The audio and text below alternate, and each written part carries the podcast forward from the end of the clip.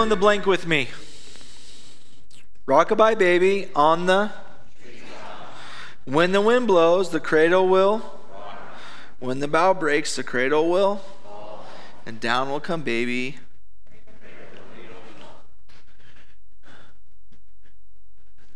We say things and learn things that are just oftentimes really weird. You ever thought about that? We all have that memorized and we just say it. And I just want to throw the words up on the screen. And would you be willing just to read that one more time and go, what? What, what did, what did I just sing and say? And that's supposed to be like a comforting thing, like we sing as kids. Like, oh, it's just a nice, fun song. You read it and you look at the words and go, oh, that's weird, right? Uh, that's called the lullaby effect. And oftentimes when we read God's word, we read it with the lullaby effect. I know this story. I know what this says. I know what this is about. And we just read it. we just kind of move on. But the reality is, do we actually really read it, hear it, and see it with fresh eyes?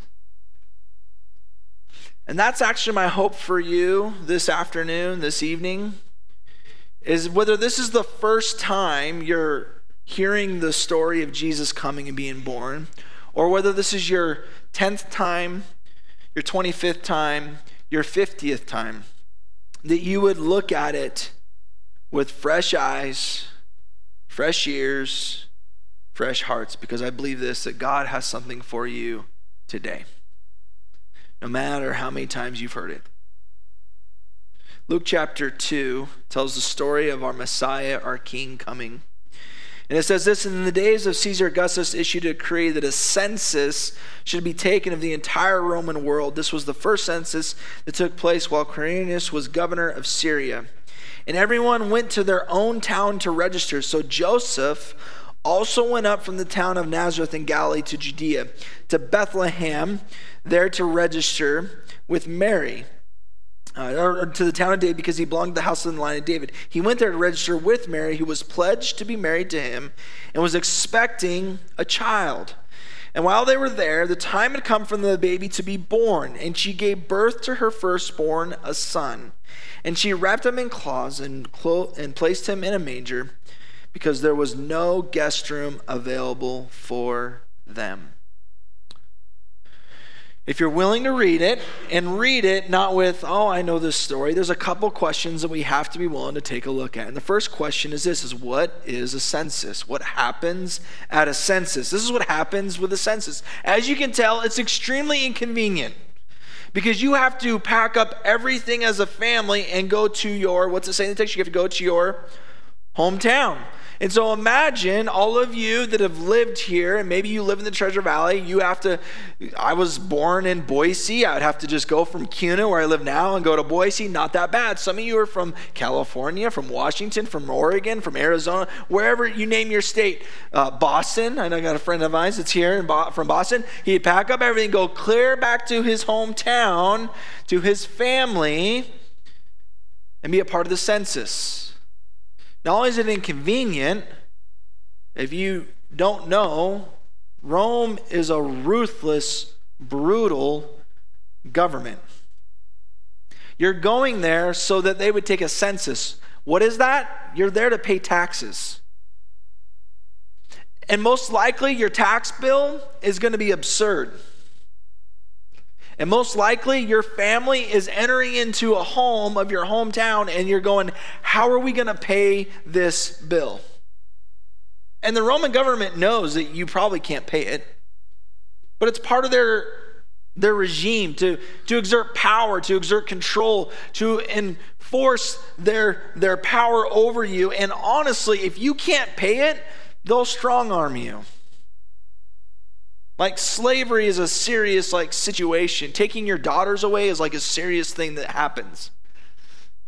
And so when Mary and Joseph, when when Joseph packs up Mary and they head to the hometown of Bethlehem, this isn't like, oh, a road trip that's joyous. Like it's full of fear, it's full of worry, it's full of anxiety, it's full of stress. And this is what they're entering into. And when Joseph enters into the town, he's a part of the Davidic kingdom. So he's essentially royal. And when he goes home, it's, it's a home that's kind of like what we do with Christmas Eve and Christmas. How many of you guys are joining family this Christmas Eve, Christmas? Like your, your home's a little bit more full than what it normally is, right? This is what would happen during a census. Everyone comes to your home. Now, here's the thing they didn't have 2,000 square foot homes, they had little homes. But it doesn't matter in the in the culture of the Israelites. Like you offer your home and hospitality if you're an Israelite. Like this is what you do. You take the shirt off your back and you give it to someone else. When you go to Israel, you experience this. We think we're good at hospitality, we're horrible hospitality compared to them. Because it's part of the actual DNA of their nation that, that Abraham was blessed to be a blessing. And they understood that when you offer hospitality, you're not just offering hospitality to your family, you're actually doing it in service to God. And so the home would be full and it would be chaotic and it would be stressful because they're trying to figure out how are we actually going to pay this tax? With a full home, lots of people, lots of kids, lots of grandkids. But what's weird is like oftentimes we think of Mary and Joseph going to their hometown and not going to their home home, but instead like looking for room at the does anybody know the word I'm looking for? At the inn, exactly. That's the word that we think about. There's no room at the inn. And even though that's what we think about, that's actually not even in the story. Like they're not looking for an inn. They're not looking for a hotel room. They're not they're looking to go back to home. And the NIV has started changing the translation. They don't use the word "and." Did you catch the word? There was no guest room, which is the proper translation. Guest room. That word is kataluma. Everybody say kataluma this afternoon. kataluma. It's different than the word inn because it's your actual home. And in the first century, this is what the home looked like. I want to show you this graphic. This is what a Palestinian home would look like. You see, there would be a stable that would be an enclosure where you would have your animals come, and then there would be a manger, and that manger was actually where you fed your animals and was actually a part of your living room. So you'd have your living room, your stable, and then you would have a guest room. And the guest room is where you offered a place to stay for strangers, for family members to come whenever they showed up, but especially when the census came up.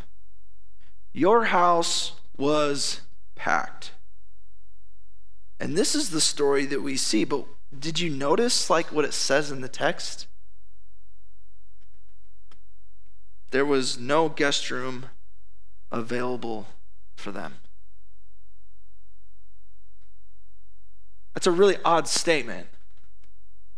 Because if you think about it, like David's or Joseph's going to his hometown with Mary, and he's going to his home where hospitality is normal and where you're welcomed in and you're loved, you're taken care of, and we're definitely got to come together because we've got a tax bill we've got to figure out. And not only that, but in addition to that, we know that Joseph is bringing his wife, who is.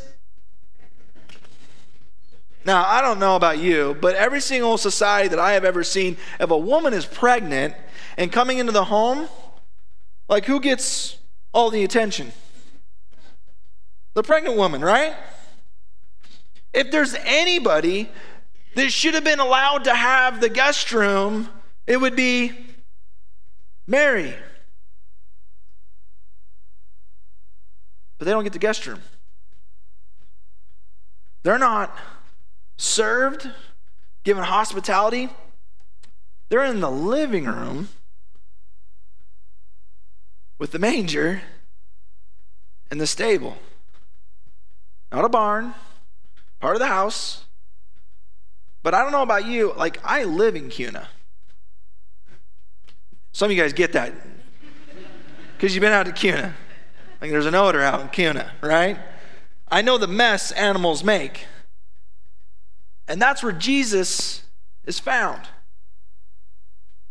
Not in the guest room, not in the nice place, but in the living room where animals are fed. Why wouldn't Jesus, why wouldn't Mary be given the guest room? We don't know for sure. But maybe it's because Joseph's family is embarrassed with the story that Mary and Joseph are telling. You're pregnant, Mary, by the Holy Spirit? Really? I don't think you know how that works. The looks, the comments, the things that were said. Maybe they didn't believe Joseph. Maybe they didn't believe Mary. Maybe they would have wished that Joseph, like it said in the text, just why didn't you just divorce her quietly? You're bringing her with you. We don't know why they weren't allowed to have the guest room, but whatever the reason, there wasn't room for Jesus. They didn't make room for Jesus. And they were actually welcoming in the King of Kings, the Lord of Lords, the Messiah in the living room. Here's another picture to give you an idea. A lot of times they would actually put the manger and the, the stall in a cave and then build a house. So there might even be a reality that Jesus was born in a cave, not in a home, but in a cave. That's why some of our pictures that we experience in the nativity scene are like this one, where you've seen them in a cave. Because that's often how their houses were built. The animals would be in the bottom of the cave, and the house would be up above the cave. But whatever the reason, there wasn't room for Jesus. They didn't make room for Jesus. And here's what's amazing about Jesus even though there wasn't room for Jesus. Jesus came anyway. Jesus came anyway. And the reality is, is this is the story of the Bible. This all leads to this reality. The story of the Bible is a story of God coming in the flesh at home here on earth, even when his own people would not welcome him, he came anyways. And here's the thing as you can tell from the situation, it was probably a really messy situation. A really messy situation, not only in the fact that he's being born hanging out with other animals that make a mess, but even in regards to the family that was going on and the, and the economy that was happening and, and the darkness that was happening, Jesus comes and he enters into the mess, even though people aren't necessarily welcoming him. And it reminds me of my own life. That even though I don't make room for Jesus, Jesus comes anyway. Oswald Chambers puts it this way Jesus Christ became incarnate for one pers- purpose to make a way back to God that man himself, the man might stand before him as he was created to do. What's that? The friend and lover of God himself. The Bible says that none of us are perfect and that all of us have a thing called sin. That we choose not to trust him. We choose not to follow him. We choose not to make room for Jesus. But Jesus says, I'm going to come and die for you anyways because I love you. I don't love you because I died for you. I love you, therefore I will die for you. And hopefully you would choose to become a friend of mine, a lover of mine. And the story of the nativity scene is a story of, of Jesus saying, even though they don't make room for me, I'm going to come anyways.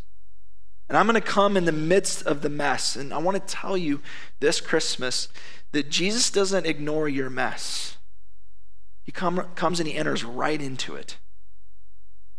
He enters into it and he meets you in that place. And he comes this Christmas, just like he did then, knocking on a door, asking for room in the guest room. Jesus today is coming and he's knocking, and saying, Do I have room to actually be in your life?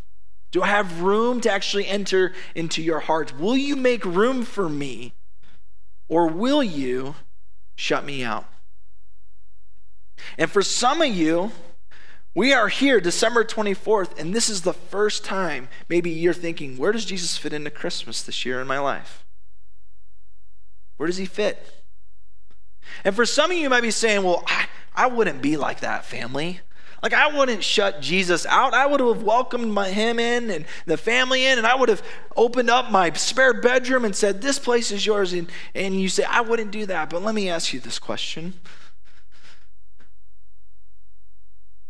What has Jesus been inviting you into, and you keep shutting him out? Well, nothing. Okay? All the law and the commandments, Jesus says, all of God's word, it can all be summed up with love God and love your neighbor. How's your family doing this Christmas? That's good. For some of you, it's not good. Do you have brokenness in your family that you refuse to let Jesus into?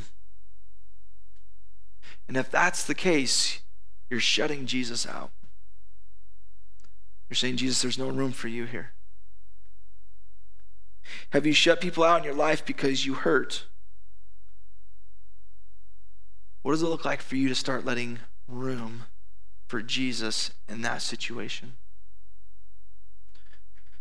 We've got a some people in our church that this Christmas are choosing not to shut Jesus out of their family in the midst of deep hurt.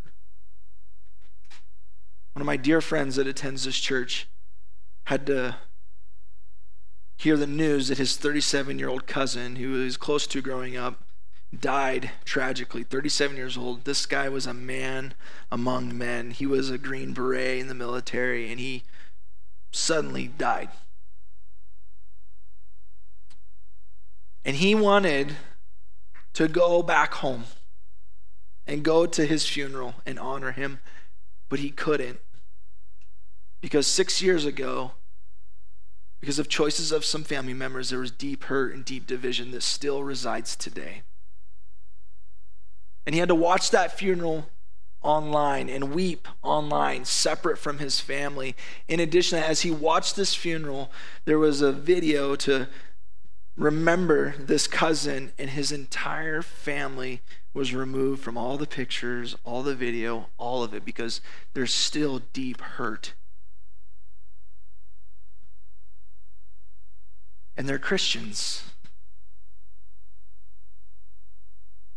Now, he could choose all the things that are the opposite of Advent this Christmas. He could choose the opposite of peace. He could choose the opposite of faith. He could choose the opposite of hope. He could choose the opposite of love. But he's choosing, along with his sister, not to shut Jesus out, but instead to welcome Jesus in by simply doing this. Him and his sister are writing a letter to the family to say, Will you please let us back in? Will you please allow our family to be family again? Will you choose forgiveness? Will you choose reconciliation? Will you choose to allow us to be a part of your family? And I'm so thankful for my friend because this Christmas, as he's mourning the loss of his cousin, he's saying, Jesus, help me to enter into the mess. Help me to enter into the mess because he could choose to not enter into the mess. He could choose all the other things, but he's saying, I want to experience Jesus this Christmas, and I want my family to experience Jesus this Christmas. Now, I don't know what's going to happen. I don't know. I'm praying for a miracle in the hearts of this family. But this is what I do know. Whatever the outcome is, he'll continue to walk faithfully because he loves Jesus whatever the outcome is in this life and the next life. But I want to tell you the outcome in my own life. And for those of you that have been a part of your life, you already know part of my story. But I'm telling you, 13 years ago, when we had our first Christmas Eve service, my mom wasn't in the Christmas Eve service. My dad wasn't in the Christmas Eve service. My brother wasn't in the Christmas Eve service. None of my family was in the Christmas Eve service. But I'm telling you here today because we chose to enter into the mess because we chose to let Jesus have room in our lives, and they have chosen to let Jesus have room in their lives. My mom's here. My grandma's here. My aunt's here. My brother's here.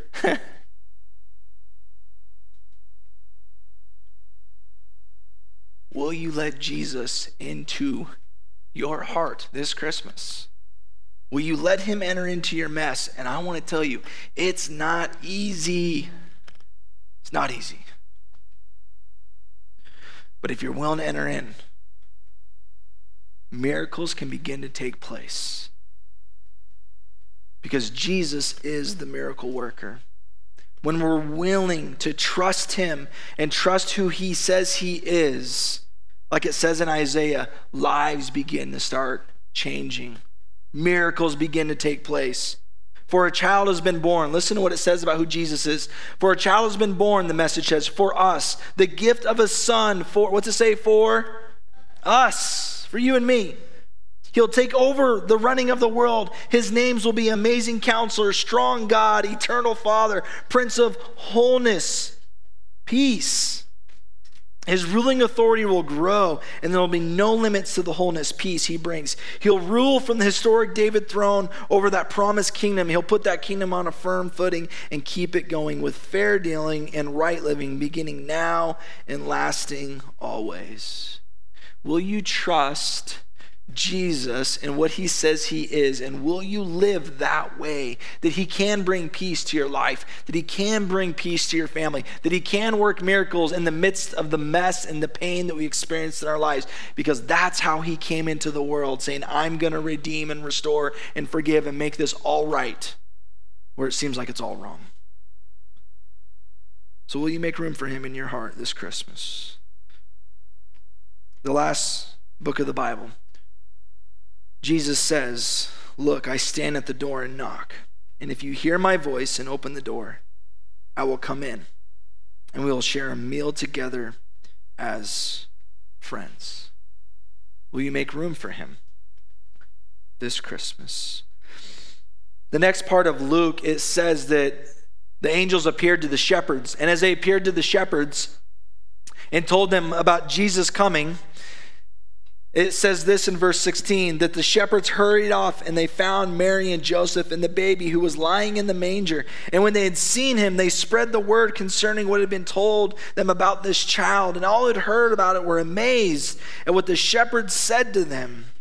But Mary treasured up all these things and pondered them in her heart. The shepherds returned, glorifying and praising God for all the things they had heard and seen, which, they, which were just as they had been told. You see, the shepherds, who were people that weren't valued in their society, made room for Jesus, and Jesus sought them out. And as they made room for Jesus, they go and start telling the world, telling the community, this is the Jesus, the one we've been waiting for. And when we, as God's people, make room for Jesus, when we allow him to come into our mess, when we allow to, his, his words to begin to change us, here's the thing. The way we live, the way we talk, the way we interact with people, we begin to tell others about this Messiah who died for us. And as our lives are changed, and as we tell other people about our lives being changed, their lives become changed, and other people's lives become changed, and it becomes this multiplication movement that we've actually are a part of today, all these years later. We're here gathering on Christmas Eve. Why? Because Jesus came and started changing people's lives. And he's still doing it today. And he's inviting us to, to really make room for him again this Christmas to continue to see lives being changed. And so, some of you this afternoon, I just let's break it down. Some of you this Christmas need to allow Jesus into your life for the first time. Some of you need to decide that Jesus is who he says he is. And I'm going to ask for forgiveness for the life that I've lived apart from him, but I want to live with him from here on out. Some of you need to reach out to a family member this Christmas and ask for forgiveness because you wronged somebody. And when they ask you, why all these years? Why now? You say, because I realize that Jesus loved me and forgave me, and I wronged you. And I'm asking you for forgiveness, and Jesus calls me to that. Some of you need to reach out to your family and you need to tell them you've forgiven them, that you've shut them out. Jesus is inviting you into a miracle to offer reconciliation and forgiveness. Some of you are going, My family's good, right? My family's good. I'm good. I don't have a mess in my family right now. That's awesome. Praise Jesus for that. Here's my challenge and plea to you Would you be willing to enter into someone else's mess and just sit with them? It's like, man, that's a lot of work. Yep, it is. And Jesus did that for us. He entered into the mess and he sat with us and he redeemed it and restored it. And Jesus is inviting you to do the same this Christmas Eve. As we close out every single year here at Life Ministries, we sing Silent Night. And we sing Silent Night and we light these candles. And it really is this amazing picture of light coming into darkness. And as light comes into darkness, it redeems, it restores. And as these candles are being lit, not only is your candle being lit, but we're asking you, inviting you to then light your partner's candle, your neighbor's candle. Why? Because it's the same exact picture I just talked about. It's a picture of Jesus changing your life, coming and being born in a manger, and now you're invited to help change someone else's life. So as we light these candles, I just want you to think about that. That your life is meant to be an invitation for Jesus to change your life, that you would change someone else's life. So, will you stand with us as we sing Silent Night this Christmas?